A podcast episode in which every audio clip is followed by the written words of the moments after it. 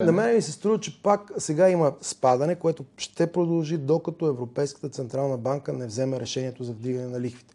В момента, в който вземе решението и се определи обозрим срок за неговото приложение, еврото ще започне да възстановява и ще се върне пак към паритета. Еврото се срина до 20 годишно дъно спрямо долара, покачване, паритет или падане на евровалутата спрямо американската валута. Какво да очакваме дългосрочно? Здравейте, гледате какво могат парите. Бизнес подкастът на Дирбеге. Аз съм Стефан Кунчев и днес за студиото по темата съм поканил финансистът Румен Галбинов. Здравейте, господин Здравейте. Галбинов. Ако се върнем 20 години назад, ще видим, че обявите за имоти в България бяха в долари. След това, когато се появи европейската валута и тя беше по-силна вече от еврото, минаха в евро. Да, да, чакаме, да чакаме ли, между другото, сега отново да видим офертите за имоти в долари? А, мисля, че все още ще останат в евро.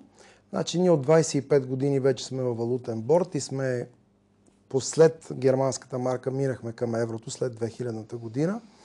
А, сега, специално за имотния и за автомобилния пазар, нали, все още а, стойностите в евро са приемливи, затова защото хората в още линии отъждествяват и лихвите по еврото с лихвите по лева да са на приблизително едно и също ниво. Тоест те достатъчно изостават от лихвите по доларите. И затова казваме на такъв професионален език, че лихвеният диференциал в момента е в полза на доларите. Тоест, ако си превърнете от каквато и да е друга валута, примерно евро, може и да е от британски лири в долари, и си сложите в долари на депозит, ще получите по-висока лихва, отколкото ако си останете на евро или си останете на, на британски лири. Нали, и това е един от проблемите, заради които и еврото губи сила напоследък, отиде до паритет едно към едно – слезе и под паритета, докато Европейската Централна банка не реагира и не приеме така дълго очакваното решение за увеличение на лихвите по евро в еврозоната, еврото ще е слабо спрямо Сега, Според анализатори, еврото пада заради точно на успешната политика на централните банки срещу инфлацията. Ще подкрепите ли на такава идея? Да, защото ЕЦБ, Европейската Централна банка, образно казано, закъснява. Тоест, тя продължава все още да провежда тази старата си политика на количествените улеснения, така наречени, на снабдяване, изкупуване на дългове, снабдяване на пазара с пари и то ефтини и все още лихвите в еврозоната са малки. Или са нула, или са около нулата нали, някъде. Тоест от Европейската Централна банка се очакват решение за увеличение с четвъртинка на процента, 0,25, с половинка от процента, може дори с 3 четвърти от процента на стъпки в рамките на 3 месечи, следващо 3 месечи и в рамките на година, година и половина, образно казано да си избута лихвения процент нагоре от сегашните нива поне процент и половина 2%. Което ще даде увеличение както на лихвите по депозитите в евро, но така и ще поскъпнат, за съжаление, и кредитите в евро и в лева, респективно, защото лева като е вързан за еврото като фиксиран курс и на лева лихвите и те ще се качат. Е, добре. Единствено повишение на лихвите ли е лечението срещу инфлацията? Не само. Не само, значи това защото, е едно Защото има, има и такава теория, че с увеличението на лихвите всъщност може да се предизвика и повече печатане на пари. Което значи... пък затваря порочен кръг тогава. Не винаги ефекта от увеличените лихви идва пряко къмто инфлацията, за да я свали. Тоест, или ако сваля инфлацията, сваля по-малко от очакваното като ефект.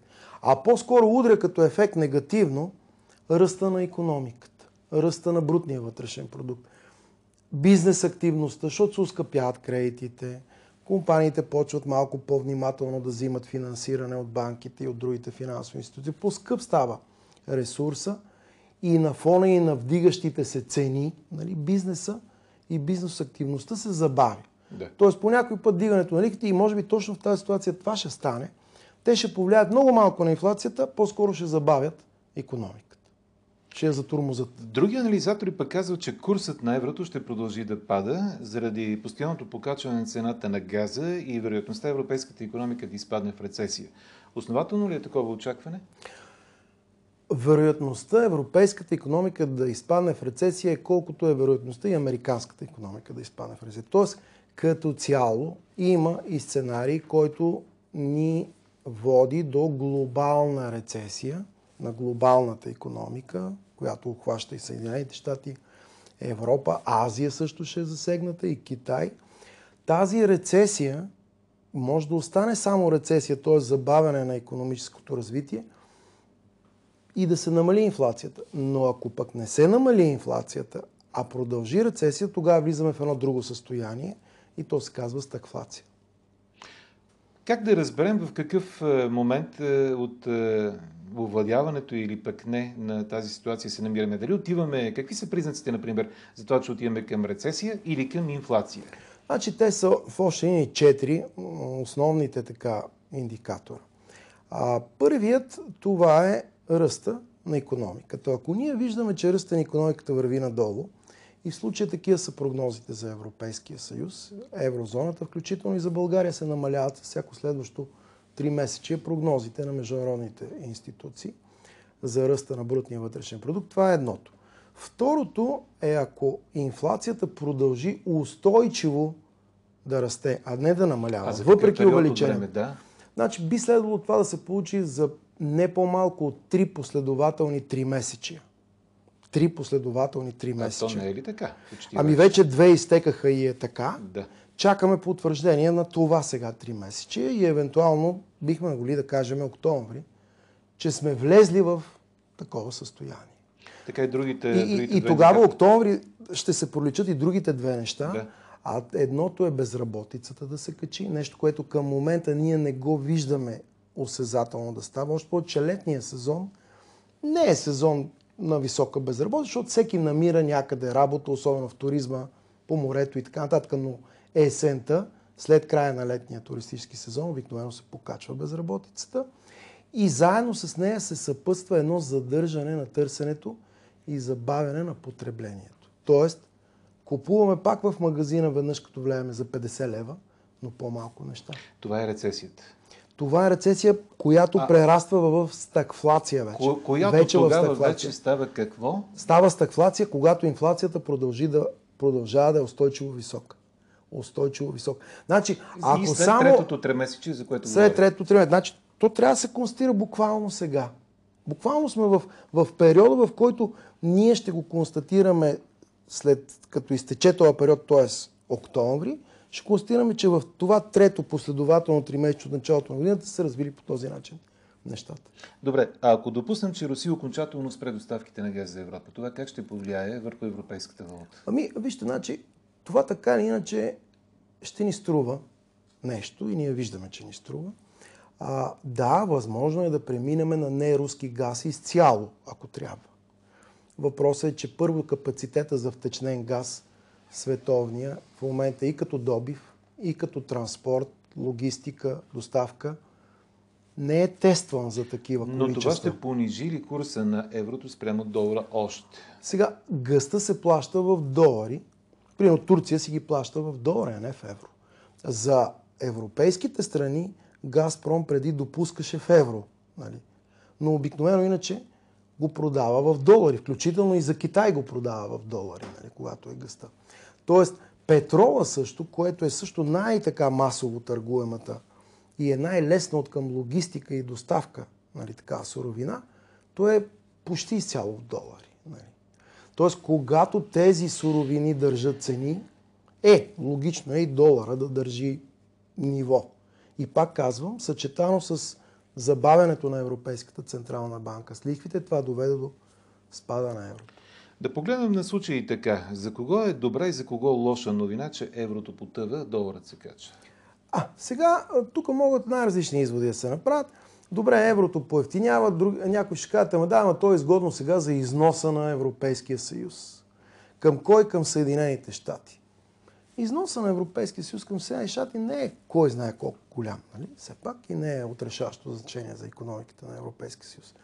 А, да други пък ще кажат, а, слабото евро ще провокира евроскептицизъм. Тоест, ето такива държави като България, които сега ще влизаме в еврозоната, а Харватия вече влезе, те ги одобриха, направиха си дизайн на монетите вече и от 1 януари 2023 ще се разплащат с евро.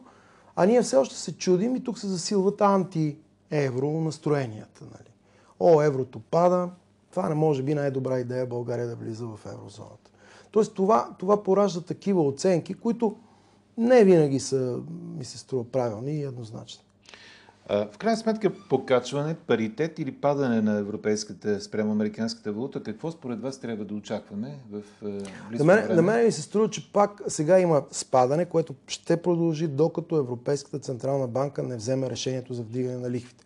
В момента, в който вземе решението и се определи обозрим срок за неговото приложение, еврото ще започне да възстановява и ще се върне пак към паритета. Зависи, пак казвам, от поведението на Европейската Централна банка. Това е много решаващо. Европейската Централна банка е орган, който... Централна банка се бави в сравнение предимно ами, с Американската Централна банка? Мисля, че те в момента си преосмислят като цяло стратегията за следващите години, тъй като първо, рязко вдигане на лихвите ще наруши така спокойствието на някои задлъжнели държави в еврозоната, като Гърция, Италия и други. Тоест дори четвъртинка или половинка вдигане на лихва, като основна лихва Допускате, по еврото, че това може да ги върне следващите... във времената от преди 7-8 години? Това може да ги затрудни да плащат главници и лихви по техните дългове. Нали? И така, че Европейската Централна банка заедно с Европейската комисия, ми се струва, се опитват да намерят и политически приемливия баланс и затова позабавиха това решение. То вече ми струва, че дори е въпрос на дни да го вземат. Няма за кога да го отлагат повече. Ние всички си мислихме, че от 1 юли ще почне увеличението всъщност на евроликвите, а то вече сме, нали, кое време и това не е станало. Тук месец изтича, да. да. Всъщност обаче има хора, които вече си задават въпроса какво могат парите ми в евро, какво ще ги посъветвате? Трябва ли за по-сигурно, например, Сега... да превалутират в е, долари или пък в някаква друга валута спестяват? Значи, в, поначало ситуация на увеличаваща се инфлация, ние имаме така тук в България, ето отчетахме почти 17% инфлация на годишна база, 16,9%. До края на годината, ако върви така темпа на нарастване, инфлацията може да премине 20% на годишна база. И да се качва по процент. На месец остават още 6 месеца. Може да отиде на 22 или 23%. Така че добре би било всеки, който в момента има пари като наличност в банка, да помисли колко да остави в банката все пак, нали, за ликвидни средства и колко да инвестира в някакви активи, т.е. да купи нещо като актив. Обратното, тези, които пък нямат пари в банка, но имат активи, може би е добро време за тях пък сега да продават, защото пазара е сравнително на добри нива, като цени специално за недвижимите имоти. Защото това са активи пък, които запазват стоеност. Тоест търсят се в момента активи, които да запазват стоеност. Наскоро Европейската комисия оповести лятната си прогноза за економиката на еврозоната. Инфлацията се очаква да нарасне до 8,3%, при това положение, преди малко вие споменахте, че може и над 20% да отиде. За България. Но, за България. Но, но на мен ми се ще да припомним все пак прогнозата на нашето финансово министерство, което преди около месец или месец и половина време каза, че до края на годината 11,6 Не, мисля, че е далече от реалностите. Вече. Вече. И въобще нашето Министерство на финансите не отчете риска от а, депресия и стъкфлация за България преди два месеца беше направена една оценка, че това не е нещо, което да застрашава България. А то всъщност е един глобален риск. Ние сме в глобалната економика, като част от европейската и няма как да не ни засегне. Тоест, ние сме длъжни да вземем и така наречения worst case сценарио. Най-лош сценарий. А това е най-лошият сценарий и сме длъжни да го отчетем, да се подготвим за него, като се надяваме да стане най-доброто в крайна сметка. Всъщност, защо инфлацията у нас е по-висок от тази в еврозоната, въпреки че курсът на лева спрямо еврото е фиксиран? Да, защото в еврозоната 8,8, ние сме с 16,9, почти два пъти.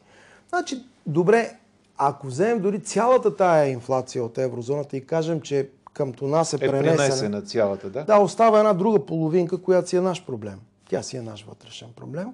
Тя е от неуредените ни отношения пазарни, за това, че по веригата на доставки имаме купувачи, прекупвачи, препродавачи и така нататък. Имаме сива економика, имаме не много добре уредени отношения, примерно на пазара на горива, и то се вижда. Имаме недобри уредени взаимоотношения в енергийния сектор, то също се вижда. И оттам идва тази другата част от инфлацията, фактически.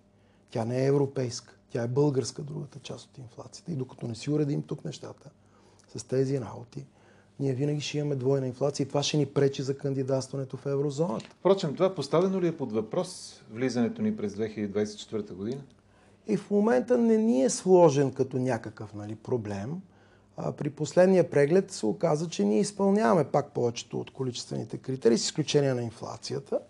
Нали? Но... А той няма ли да отпадне този проблем с инфлацията като изискване, защото тя инфлацията и в Европа не е ниска да, като цяло? Вероятно ще има някакъв по-голям толеранс за отклонение от това, което беше до сега. Както ще има и по-голям толеранс прямо бюджетния дефицит, защото това пък е другото. Там ние сме добре. Защото ние фактически сме с едно от най-добрите съотношения на дълг въпреки няколкото дълга, които бяха емитирани. Да, все така още ли? ние можем дори да нараснем двойно с дълга. На това, което е до към, към брутния ни вътрешен продукт се отнесено, към това, което е тук. Въпросът е като го на, нараснеме двойно, ще можем ли текущо да го обслужваме. Тоест не ни е проблем съотношението, по-скоро е проблема на текущото обслужване на дълга, месечни, тримесечни, шестмесечни плащания. Има ли според вас някакво решение на местна почва, което да понижи или поне укроти инфлацията у нас? Ами, има, да. Едно от нещата е, че може да се продължи да се борави пак с ДДС-тата. Тоест, примера в другите европейски държави е да са ниски ДДС-та на всички храни, не само на хляб. Да. На всички храни от малката потребителска кошца е ниско ДДС. Това е традиционно в три четвърти от европейските държави. Също така се държат и ниски ДДС на лекарствата. Значи, това е друг един пазар, регулиран, който в България защо не се намаля ДДС-то, нямам обяснение, а, а трябва да се намали поне на половина. В Гърция е 5% на лекарствата в аптеката. ДДС-то.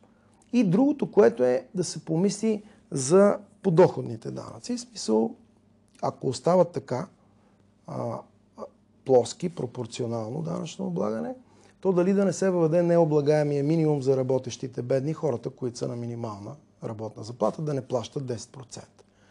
А за над 10% вече да се мисли дали да се въвежда някаква скала за прогресия, но тя да е, да е с малка стъпка, плюс 1, плюс 2, плюс 3, плюс 4, плюс 5%. Най-много. До към 15. Скали. Богатите в богатите държави плащат повече данъци. Добре, тук сега се появи последно време една такава идея за слагане на таван на цените на горивата. Вие подкрепяте ли това нещо като антиинфлационна мярка, например? Защото това ще се гледа в Народното събрание. Това би могло да, да е, но някаква кратковременна мярка, защото тя е административна все пак. Но нали някой трябва да покрие онова, което е... Разликата, над... която е над това. Да кажем, Кой? ако са 2,70, както се предлага, до 3,50, останалите 70-80 стотинки трябва да се покрият по някакъв начин. Дали ще бъде от държавата с директна субсидия къмто производители, търговци и дистрибутори на горива, дали ще бъде под формата на намалени акцизи на горивата, може оттам да дойде намален акциз, нали, примерно на горива, ама това трябва да се съгласува с Европейската комисия, нали, защото все пак зависим от тях в тия промени. Дали ще бъде също и възоснова на това, че преминаваме вече къмто ако има ембарго и на петрола, така както има ембарго на гъста, руската да има и ембарго на руския петрол. То е само не руски петрол. Тогава това дали ще е възможно? Ние дали сме изключени до 2024 година? Имаме дерогация. Добре. Да. Значи имаме време да мислим по този въпрос. До тогава, поне още две години, между времено да въведем, примерно, фиксирана цена. Но пак някой трябва да покрие разликата. Оставяме въпрос отворен, кой ще покрие разликата. Благодаря ви за този разговор. Благодаря. Какво могат парите? Ще говорим отново следващия четвъртък.